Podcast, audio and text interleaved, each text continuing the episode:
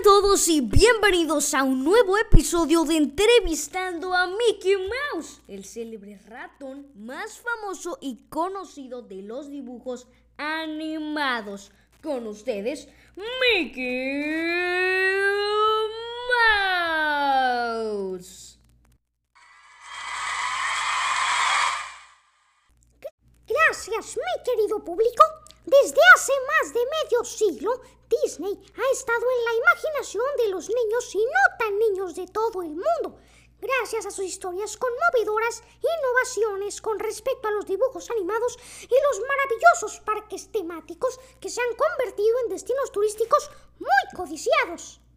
A través de las películas, Disney nos ha hecho soñar con castillos imponentes y encantadores. Fue en 1955 cuando se materializó el primer parque temático inaugurado en Anaheim, California.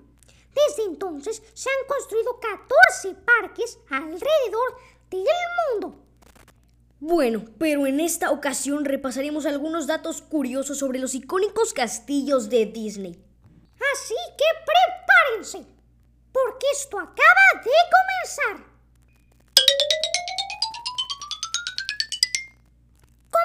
Comencemos con el puesto número 5, el castillo de la Bella Durmiente. El más famoso de todos los castillos Disney definitivamente es el de la Bella Durmiente, en el Parque de California y sus réplicas en los parques de Francia y Hong Kong. Este castillo ha sido utilizado como el logotipo oficial de todo lo relacionado con Disney. Con tan solo 23 metros de altura, el diseño está basado en una técnica llamada perspectiva forzada, que visualmente lo hace parecer más alto. Además, es la entrada principal al parque y el lugar por excelencia para tomarse una selfie. Lo que quizás no sabías es que fue codiseñado por Edwin Earl, el director artístico de animación de Disney en 1959 y está inspirado en el castillo de Neuschwanstein en Alemania. Vamos con el número 4, el castillo de la Cenicienta. Con una amplia variedad de historias clásicas, existen una gran variedad de castillos dentro de los parques de Disney que te van a encantar.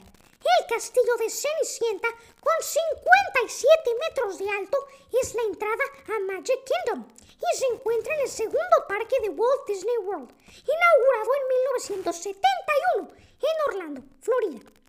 Como en el caso del castillo de la Bella Durmiente, este está inspirado en algunos castillos reales. Por ejemplo, los castillos de Chenonceau, Chambord y Chaumont en Francia, el Alcázar de Segovia en España y el Castillo Mosna en Polonia. Interesante, ¿no lo creen? Vamos con el puesto número 3, el castillo de la Bella y la Bestia. El castillo de la bestia en la sección New Fantasyland en Orlando está inspirado en el castillo de Chambord, igual que en el de Cenicienta, y también en el fastuoso Palacio de Versalles, en Francia. A pesar de ser un poco escondido. Vamos con el puesto número 2, el castillo del príncipe Eric. Este castillo es el único con un estilo distinto a los demás. Nos remite a construcción de Mediterráneo y a los estilos españoles. Actualmente hay dos castillos en construcción, Castle of Magical Dreams y Enchanted Storybook Castle, en Disneyland, Hong Kong y Shanghai. Respectivamente, ambos rendirán homenaje a Disney incluyendo a las clásicas como Blancanieves y Cenicienta, así como a las nuevas como Tiana o Moana. Y ahora sí, vamos con el puesto número uno.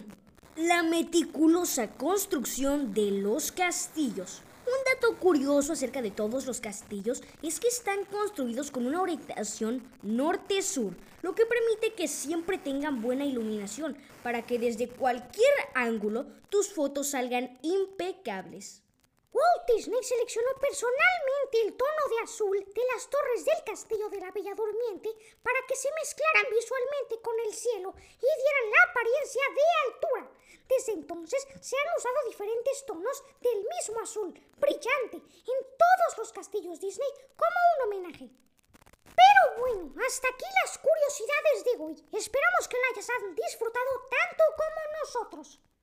Oh, y por cierto, antes de concluir con este episodio, ¿sabían que hoy es el sexto aniversario de Zootopia? Sí, es algo muy loco, así que si quieren celebrarlo, pueden ver la película de Zootopia con su familia y unas deliciosas palomitas. Pero bueno, ahora sí, esto ha sido todo por el episodio de hoy. Nos escuchamos en el próximo capítulo. Adiós.